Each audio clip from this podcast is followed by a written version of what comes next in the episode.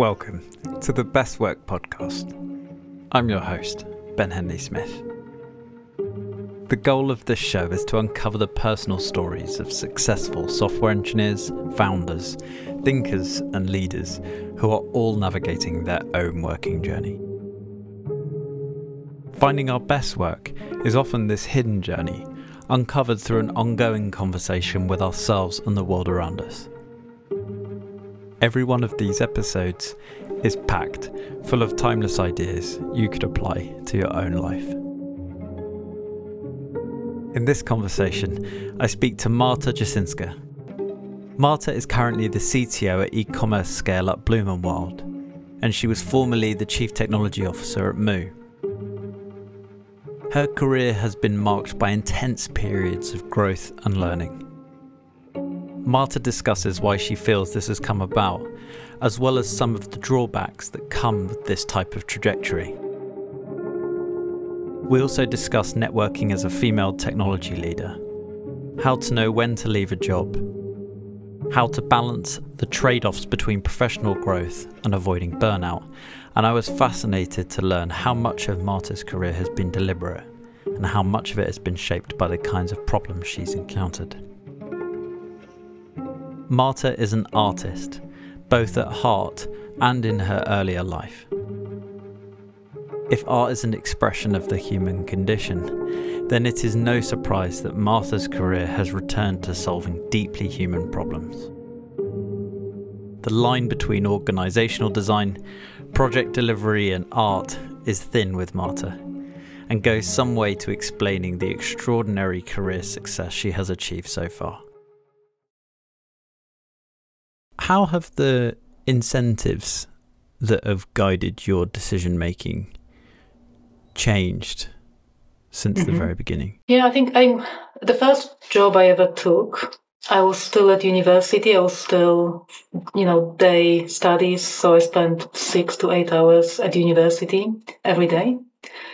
And I'll be honest with you, I was bored, and I was I was looking for something to do that's gonna take me out of school take me out of classes and let me use the skills that I'm gathering in university in a practical way.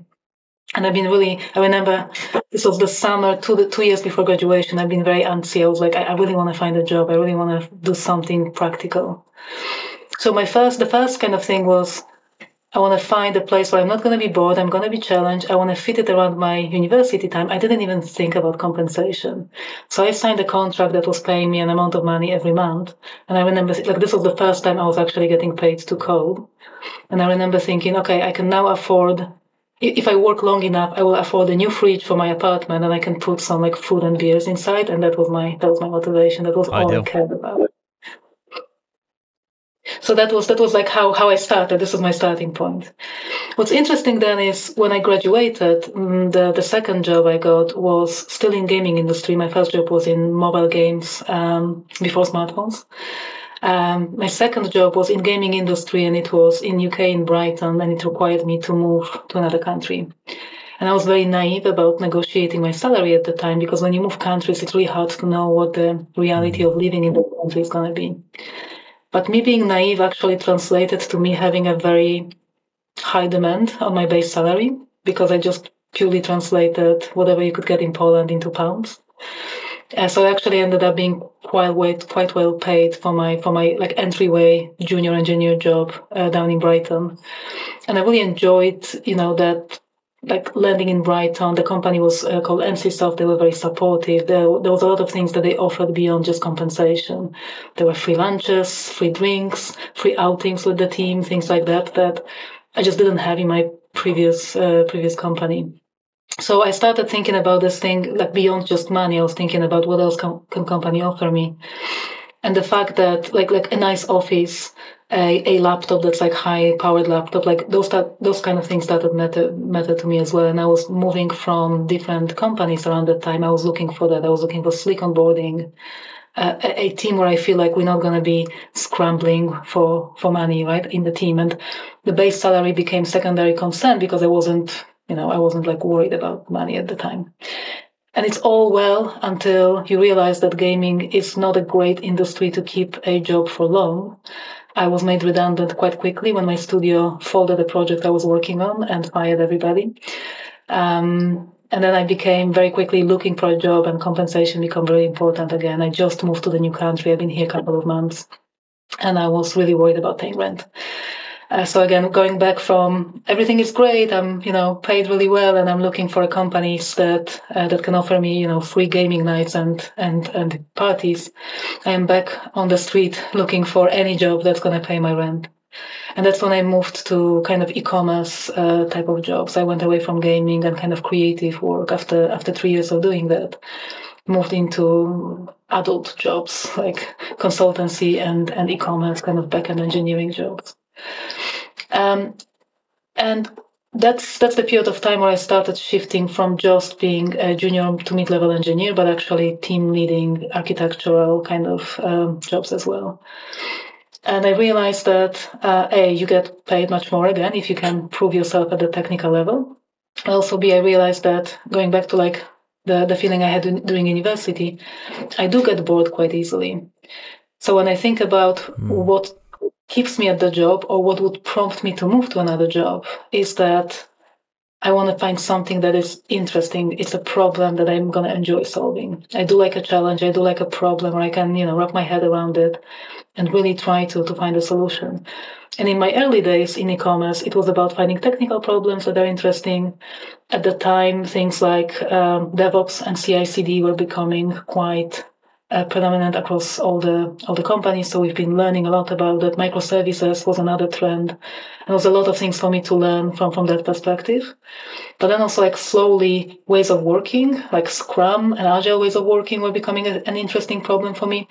And I noticed that I'm shifting away from technical problems towards people problems and I started finding excitement not just in solving like technical issues and, and, and you know building new features or new services, but also working with people and solving kind of how can I, I used to say, how can I do more damage with a group of people rather than just myself? How can I make a group of people much more impactful?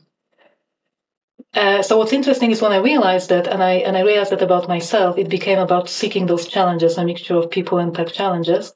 I was actually able to stay in the same company for quite a long time, four years at the time, in a place called Shopzilla. It was the longest I stayed in a company for a while. Like only only one more place I stayed for so long. And the reason why I was able to stay there for so long is because of that. Like every six months there was something more interesting for me to jump on. And there were other companies coming to me with like opportunities, bigger salary, bonuses, you know, things like that. And I didn't necessarily jump on any of those opportunities because there was enough for me to to do in Shopzilla. And beyond the people challenge, what also was interesting about Shopzilla is the cultural challenge. Shopzilla is an American company uh, with an office in London when I had my little team. But there was also a team in India that I got to go out to New Delhi and set up a team from scratch. And then I was working across, you know, LA office, London office, and New Delhi office. And that introduced a whole new set of challenges and problems for me as well. And ability to travel and meet people from different cultures and work with them and, and kind of see how they solve technical problems and people problems and kind of learn from them and adapt my ways of working was another kind of perk, another benefit. So again, it was about money, then it was about challenges, and then it was about opportunity to seek other people and learn from them. So growing as an individual, grow, growing as a leader and learning. Um, and then it became hard to juggle all of these different things and I had to start making some hard decisions. I had to be like, well, am I going to be hands on coding forever? Am I going to focus on architecture and technical leadership? Am I going to become a people manager? And when I decided that I want to continue working with teams and continue work, continue creating most impactful teams, that was the moment when I realized I need to start looking for another opportunity again. It wasn't become compens- about compensation. It was about creating opportunity for me to focus on what I want to be really good at. So step away from company where I know the code base and I can still go in and change the code base and, and the team still relies me to do technical direction. Move to a place where I don't know anything about the technology stack and really try to become the best manager I can become in that context. Sounds like when you're making these decisions to move from one company to another, you're thinking less about what work you're going to be doing per se, but more about who you'll become? Yeah, I think I, I like to think that I'm very purposeful about my career, and maybe some of this is maybe retrospectively as well. Like some of this may sound much yeah. more thoughtful than it actually happened when it happened. But I do think that every step, whether it was within a company or moving from one company to another, I did want to be I wanted them to be meaningful for me. Like I always think about how do I challenge myself? How do I grow in my career, in my development? And I know different people think about this differently. Some people are looking for the most impactful organization or project they can work on in a given moment.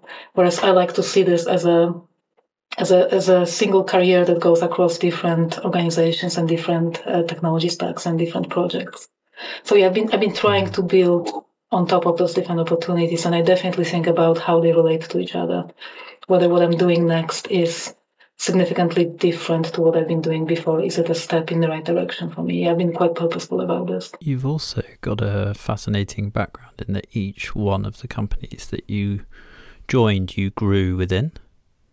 Mm. And that's not necessarily typical. You may choose on your working journey to advance your career by moving from one place to another. But in your case, it looks like you've made a really quite deliberate choice to grow within a company rather than switch between them. Was that fair? Again, yeah, it's fair, although it's probably more deliberate on retrospective than it was in a given point in time. Like I mentioned, like within Shopzilla, I was given those opportunities and I was able to grow my career, and I, that, that's why I stayed there for so long. In other places, for whatever reason, either the opportunities weren't there or, you know, like when I, when I joined Photobox and I was working there just for two years. I almost grew too quickly. I became an engineering director within a year's time when I was there because an opportunity was presented to me. But the amount of work and change that that caused for me actually led me to burnout, and I needed to take a break. And if you if you look at my kind of next step, I'm taking a side step. I'm taking a engineering director role so the same level, but in a different company, smaller company, to kind of calm things down a bit and see if I can grow again. So yeah, sometimes it works really nicely, but it really depends on the speed and the context of the company you're operating in and whether whether you are ready for, for that opportunity or not. Burnout is different for everyone and it has different symptoms and sometimes it can be really difficult to tell whether you're experiencing burnout or not. Uh, yeah. When did you first first notice it? I'll be very very honest. I think I noticed it for the first time when I was sitting in a in a bathroom in our office, and I felt like like just sitting there and realized I'm crying for no reason. like just you know you're sitting and suddenly you realize the tears are coming down your face, and I was thinking there's something very very wrong about how I feel about being here, being in this office, and, and working through the problems that I'm working through. And that got me really thinking about where this anxiety and stress is coming from and why do I feel that way? But it took quite a lot for me to realize that I'm going through it. What did you do in that moment to self reflect? In that particular moment, lots of cold water on my face, uh, and I did manage to make it through the day. Uh, I had some meetings I had to attend on the day that I couldn't just not go to. But it definitely gave me a pause. I took some time off afterwards. I took like a like a longer break. And yeah, I started, I started thinking about what could I change. And my first thought wasn't to go and look for another job. Frankly, that was the last thing I thought about. Just the thought of putting myself out there to look for another job was really intimidating. So it was about pausing. It was about creating some space for me to think, uh, disengage from work. I talked to my manager as well. I made him aware that this is a problem. Uh, but that introspective kind of thinking and the time I gave myself actually led me to making a decision to then put myself back on the market. And like I said, look for a role that's going to be not going to like put my career backwards, but it's not going to be as challenging uh, as much as this one was. When you look back on it now, were there any signs before then that you that you missed that you could have caught earlier? Yeah, I think it's always this like, you know, you get a little bit cynical you but get a little bit disengaged. And I definitely had that period of time before I before I got to that brink. Um, you know, you you you know that the meetings are not going your way. You kind of start almost like disengaging from that problem. You start you stop being part of the solution. You start just commenting about the issues. And I definitely had a moment like that. Me and some other people who were trying to drive change in certain direction in the organization I remember there were moments where I stopped trying to push change forward and I started feeling like it's impossible to change. And I started becoming quite cynical. And I think I could have, like, I would pick it up now much sooner because of that. I know that I'm naturally quite eager to to drive change, to, to, to engage people in change. I'm really enjoying that. The moment I start feeling quite cynical about it, it's usually a sign that something is not working. When you went through that self reflection after the event and you then decided to make a change, what what was that like? What process did you go through? I wouldn't call it a process. Again, it wasn't as, as maybe thought through at the time as as it as I wish it was. Look, I looked through opportunities that were on the market. I met some people. I started talking to different companies. Um, and I really wanted to, like, before I even make a decision to move on, to be honest, I wanted to see what's, what are my opportunities? What are like the types of opportunities I could consider? And I, I think there were like two flavors that I looked at, and there were bigger company or like same size or bigger company to the one I was already in, and pretty much like hit reset and start again at the same level in the same type of organization and see if I can do it again. Or smaller companies and earlier stages that I could take this experience and try to help them not burn out another director or, you know, help them to get to a better place based on my experience. And I seriously considered both when you go back to like uh, I guess salary and, and rewards that you get. Like obviously those bigger companies were offering packages that were maybe much more, you know, enticing, interesting. Um, but I actually ended up going with a smaller company and helping it scale. And reflecting back, definitely one of the best decisions I've ever made in my career. It helped me really grow to the next level. But it wasn't an obvious choice at the time. I was, I remember feeling a bit like, is this going to work? Am I taking a step back? Is this, is this the right move for me? How did it unfold at Moo? Moo is that, that company that I joined. It was a smaller company that was about to scale up. It was about to go through a, through a big change. Uh, I joined them as uh, it was supposed to be an easy job, web development director with like maybe 15 direct reports, half of what I had, less than half of what I had earlier. And I remember thinking, yeah, I can, I can, yeah, I can handle it. A year, I'm gonna just chill. It's gonna be great. Um, what I've learned is in scale ups, in startups, things can change very, very quickly. And one person moving on may trigger quite a big organizational change. Um, and that person for me was um, Mike, who hired me. He was my manager at the time. He decided to move on, I think, three months after I joined. He reassured me it wasn't me. He reassured me there were other, other reasons. Um, and then yeah, with him, some some other people left. You know, people who've been there for a while, people who built that platform and that team from scratch. And suddenly, I found myself in a position where a lot of the problems around how the platform operates, how how we deploy to production, how we work, became my problems. Not because I wanted them to be my problems, but because there was nobody else to, to pick them up. Um, and I naturally lean in into those situations, so I did and I spend a lot of time uh, working with our platform team, making sure that our platform uh, is ready for you know peaks and sales that were coming up. Worked with engineers trying to figure out how like what are the skills gaps and how can we grow this team and make sure that we can do the right thing. And I was lucky enough to be part of the team that was hiring our first CTO, Mary, who joined I think three months after all of this unfolded. So I had like three months of trying to keep the the tech team together and trying to to get the platform up and running. And then after Mary joined, I again we we had a lot of big things to push through on the backlog. Um, and again, I naturally lean into areas where there weren't maybe people providing that leadership. So that's how I ended up running the cloud migration project, moving us from data center to AWS. Not really my expertise and experience, but I really enjoyed the challenge. It was really great building the team out, building the processes, actually doing the project work. Uh, I worked with data engineering. I worked with a bunch of other engineering teams as well very quickly. Um, created space for me to both be challenged and explore new skills and new opportunities while also supporting teams that were quite naturally easily supported by me. So that when Mary was moving on, um, there was an opportunity for me to fill in the CTO role first in the interim and then uh, in a full time and again, stepping into a CTO role in a scale up, you really feel like you're moving away from just being a technical leader to being a business leader. You are you are really moving moved away from you know like the day to day problems of how the application behaves. Do we have any incidents? To budgeting and strategy and operating, you know, with discussing, you know, your your next move with the board and investors. And it's very much business leadership role with some elements of technical leadership.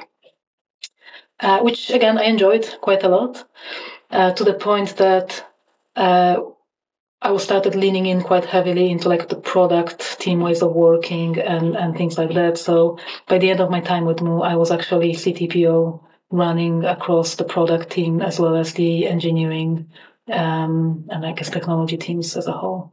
So within four short years, my easy gig where I was supposed to chill for a year became one of the biggest uh, jobs I ever had in my career. How did the challenge differ at Moo to how it had been before and why did that challenge feel so productive and invigorating as opposed to so mm. difficult like it was before? I think it's the um, ability to make impact, like feeling that I can actually make decisions and execute on the plans mm. that I'm making with my team. I was given a lot of freedom by my manager, by the executive team, by the board, like at every level. There was quite a lot of uh, opportunity for me to kind of carve out my own path for me and my team. And also the thing that I just mentioned, like leaning out and kind of looking at what other teams are doing. So this was encouraged. It wasn't like something that I would be punished for. And I find myself really enjoying that, that, you know, whenever I feel like things are going really well and I have some time and some headspace to, to worry about the bigger problem, there was always something else for me to get involved in. And it was welcomed and it was a two-way street. We had people from other parts of organization kind of joining us and, and working with us on our plans on the on the application on the platform strategy as well. So I really found that like collaboration, but also like like the fact that you any individual could make impact as long as they were leaning, willing to lean in and kind of be, become a part of a solution rather than just sitting on the sidelines. It sounds like freedom gave you uh, and a wide berth gave you the the kind of fuel and the energy not to be burnt out whereas before the, it was less to do with like how you know hard you're working or anything and more to do with just where that energy was being directed. I think there's that. I also think that as i grew as a leader i've learned much better how to express what i'm trying to achieve to different stakeholders to different mm. people. I think you know when i became director for the first time i feel like there was a lot of i had to still learn about how to make the case for the right plan. And I like I was very strong on doing this with architects and engineers. Like the technology team was quite behind any plan that I put forward, but I don't think I was ready to have these conversations with our exec team, with our board. And I think it's it's it's freedom, but it's freedom that I earned by learning how to how to work with people that are not necessarily coming out from technical background.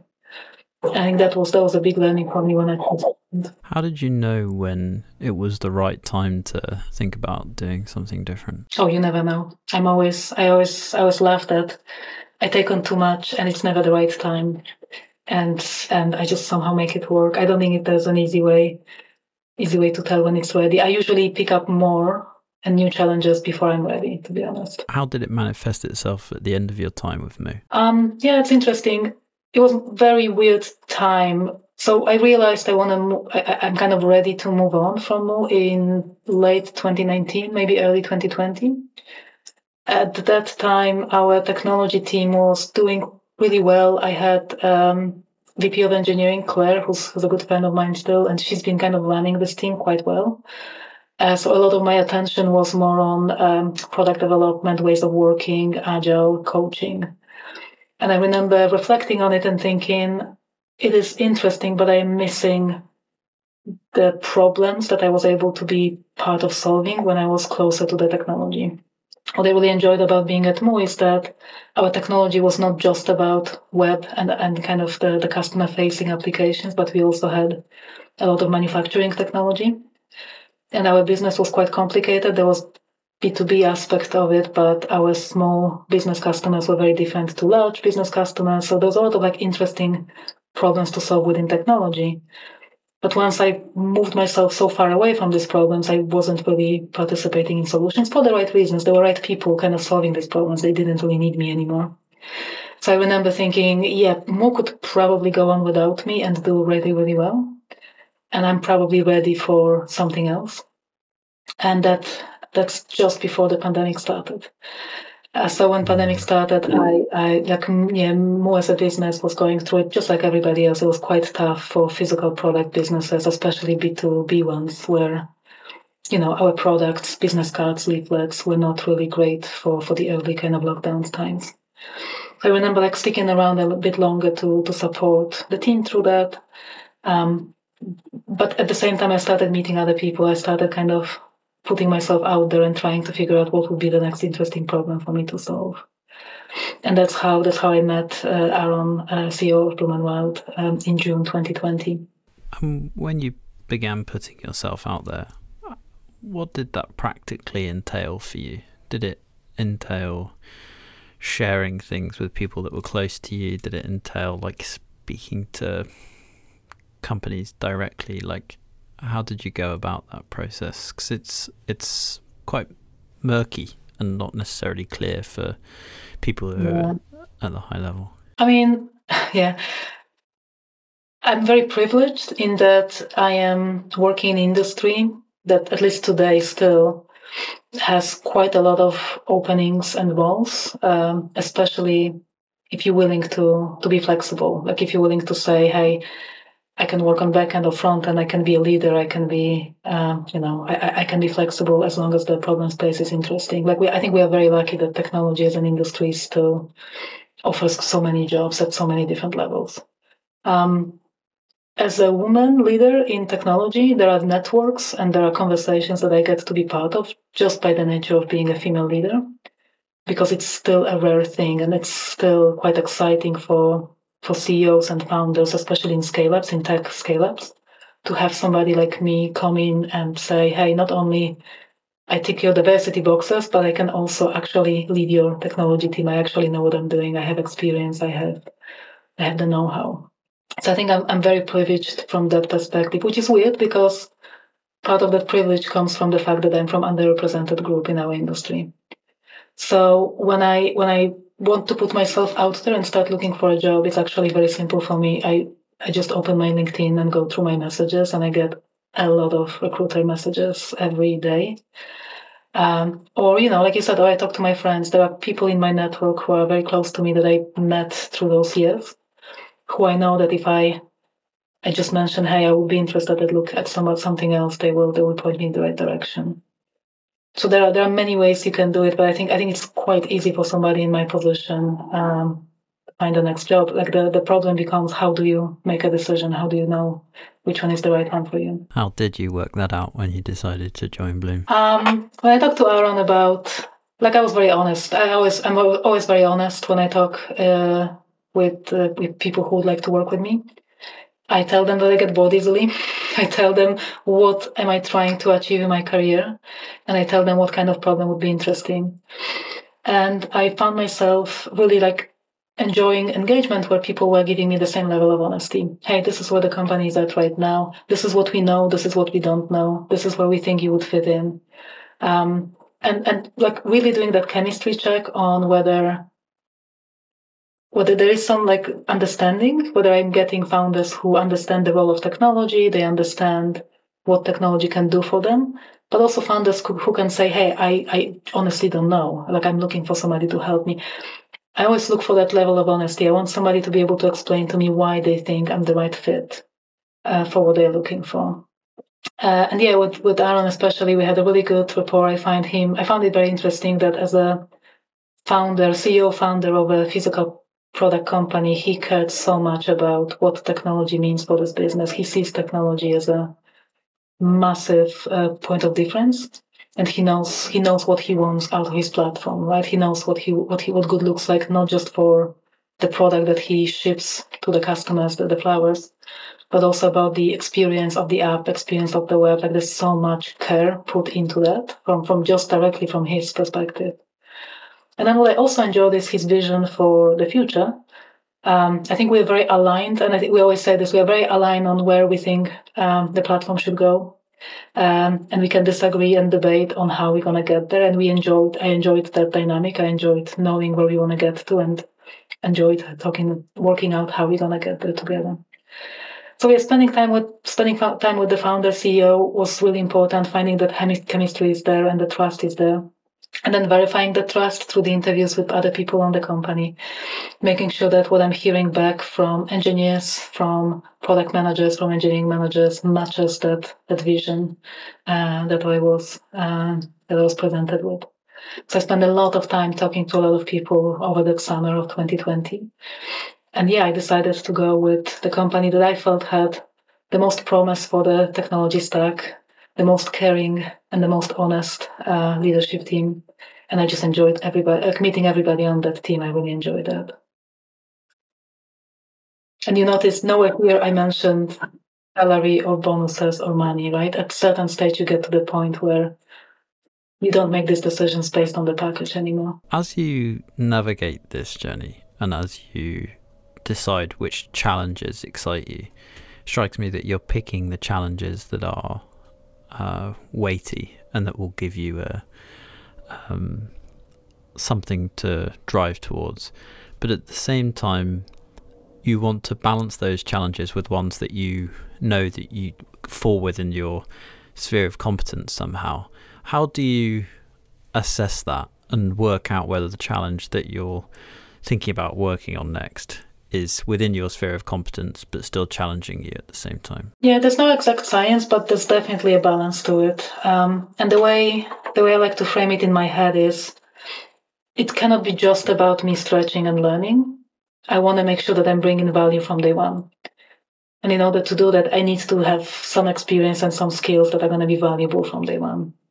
And it can be different like depending on the team depending on the situation. It may be my technical skills it may be my ability to translate business uh, talk into technology talk.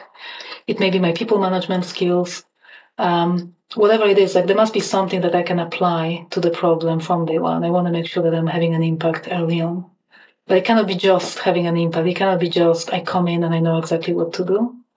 Um, i tried that with Moo and not only it didn't work because very quickly things changed around me, but also like I chose at Moo to engage with bigger problems really quickly. I know that I need to find things that go beyond just what I know. And I learned that about me at Moo.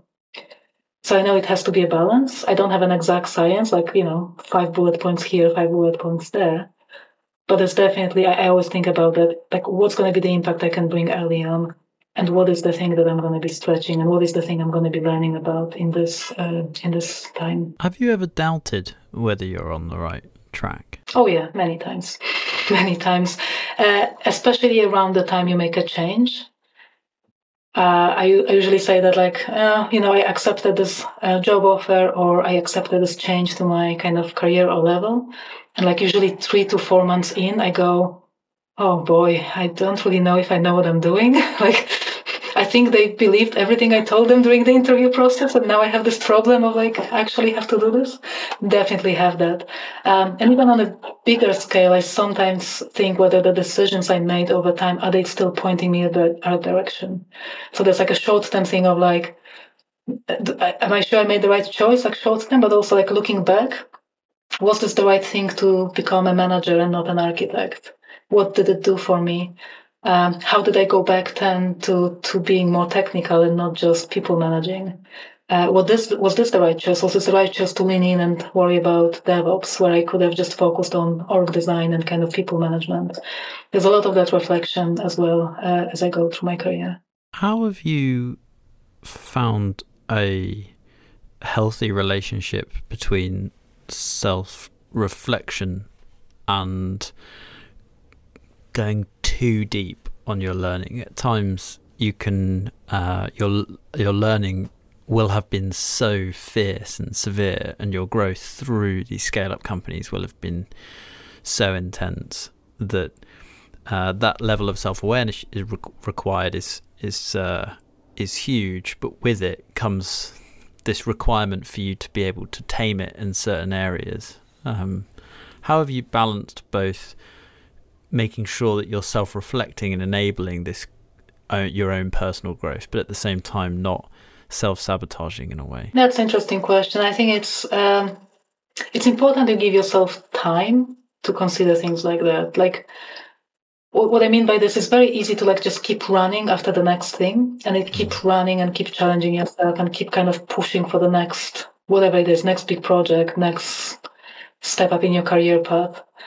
And I think it's important you give yourself time to take a step back and be like, uh, like, am I happy right now? What what makes me happy about my job right now?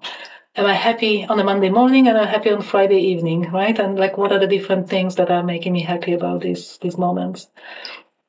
I I don't have like a one answer fits all, but I do think I do think that you need to ask yourself these questions, almost like become your own coach. I also use coaching.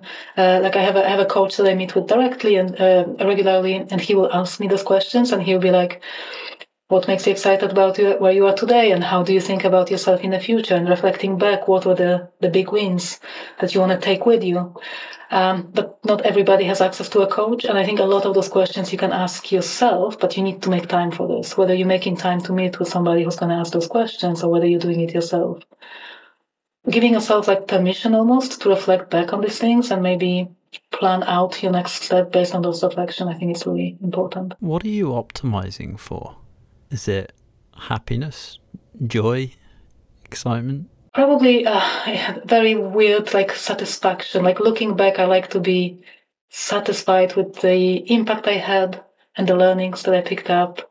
And if I'm thinking about happiness, it's my happiness, but also happiness of my team.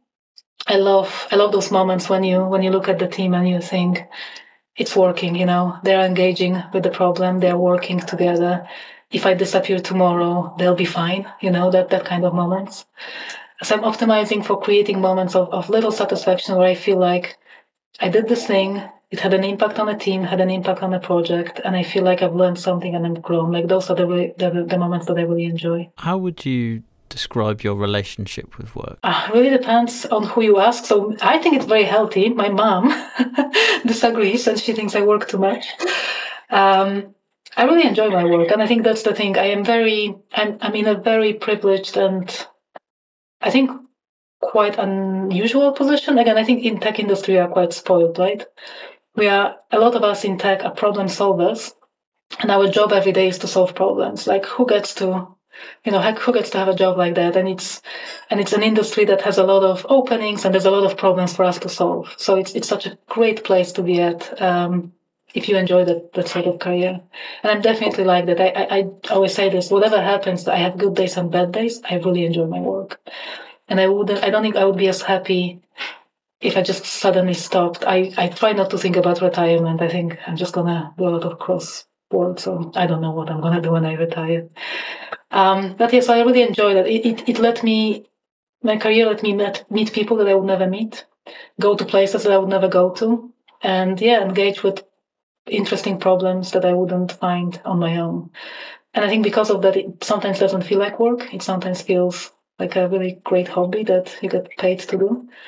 Um, and then there are bad days where it's it's really hard and you have to like push yourself through them and almost like remind yourself, I really love my job and I'm gonna make it through this day and I make it through this week and then I'm gonna get a break and then I'm gonna enjoy my work again. It's it's being able to recharge um, afterwards. Was building technology companies what she expected you'd do? Definitely not.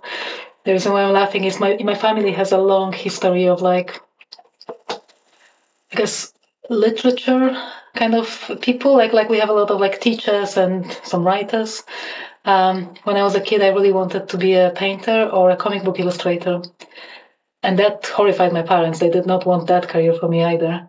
Um, but my mom was always saying, you know, maybe like a journalist if you're really ambitious, like that kind of career. And when I when I floated the idea of doing, um, I have a master's degree in software design and architecture, and I was like saying, "Mom, I really think I should I should go to university for that." I didn't know what a compiler is when I went to my to the university. I was the only like person in our university studies group that never wrote a code, line of code in my life. I was 19 and I was discovering this whole new world. So my whole family was quite surprised. It was it was very surprising move for them. I think it was it was surprising for me how much enjoy, I enjoyed it as well. Was it surprising to them in a good sense or a bad sense? Well, so what happens what happens when you go and somehow manage to get in to study software design and architecture at university and you have no idea how to do that what happens is that the first year is really hard for you. So I barely, barely made it through the first kind of set of exams and first set of um, set of tests I had to do there. And I remember my parents being really worried about how hard I have to work to make it through. And then being like, you know, you can you can change your mind, you can switch to different directions, you can have different subjects, and we're gonna support you even if you fall back by a year. And I think they were surprised by how much I didn't want to do it, but I think they were quite worried as well about this. But uh, after that first year, things smoothed over. It became much easier, and uh, they saw that I'm enjoying myself. They saw that this is clearly something I'm really passionate about. Um, and yeah, now I don't think I don't think they they will have it any other way. Art is an expression of the human condition, and it's uh, amazing to almost hear it go full circle. And as you come through and up your career, the thing that you're drawn towards are those human relationships and solving those problems that are not existential but are are more challenging and more more human. Yeah, I think it's it's very very very good of you to notice. Yeah, I definitely thought a lot about how, how I was thinking about painting and illustration there's a very similar thought process. I'm quite analytical even when I when I do my my art, and yeah, I apply a lot of that kind of thinking when I think about organizational design or, or project delivery and, and generally my work. I've loved learning about your story. Thank you. Um, thank you so much for sharing it. No worries. Thank you very much. The Best Work podcast is produced by the team at Cord. I'd love your advice on how we can make sure the Best Work podcast is having a profound impact on the way we all pursue our best work. Email me at ben@cord.co. You can also find a transcript of this conversation, insightful video content, and more at cord.co/insights. Thanks for listening.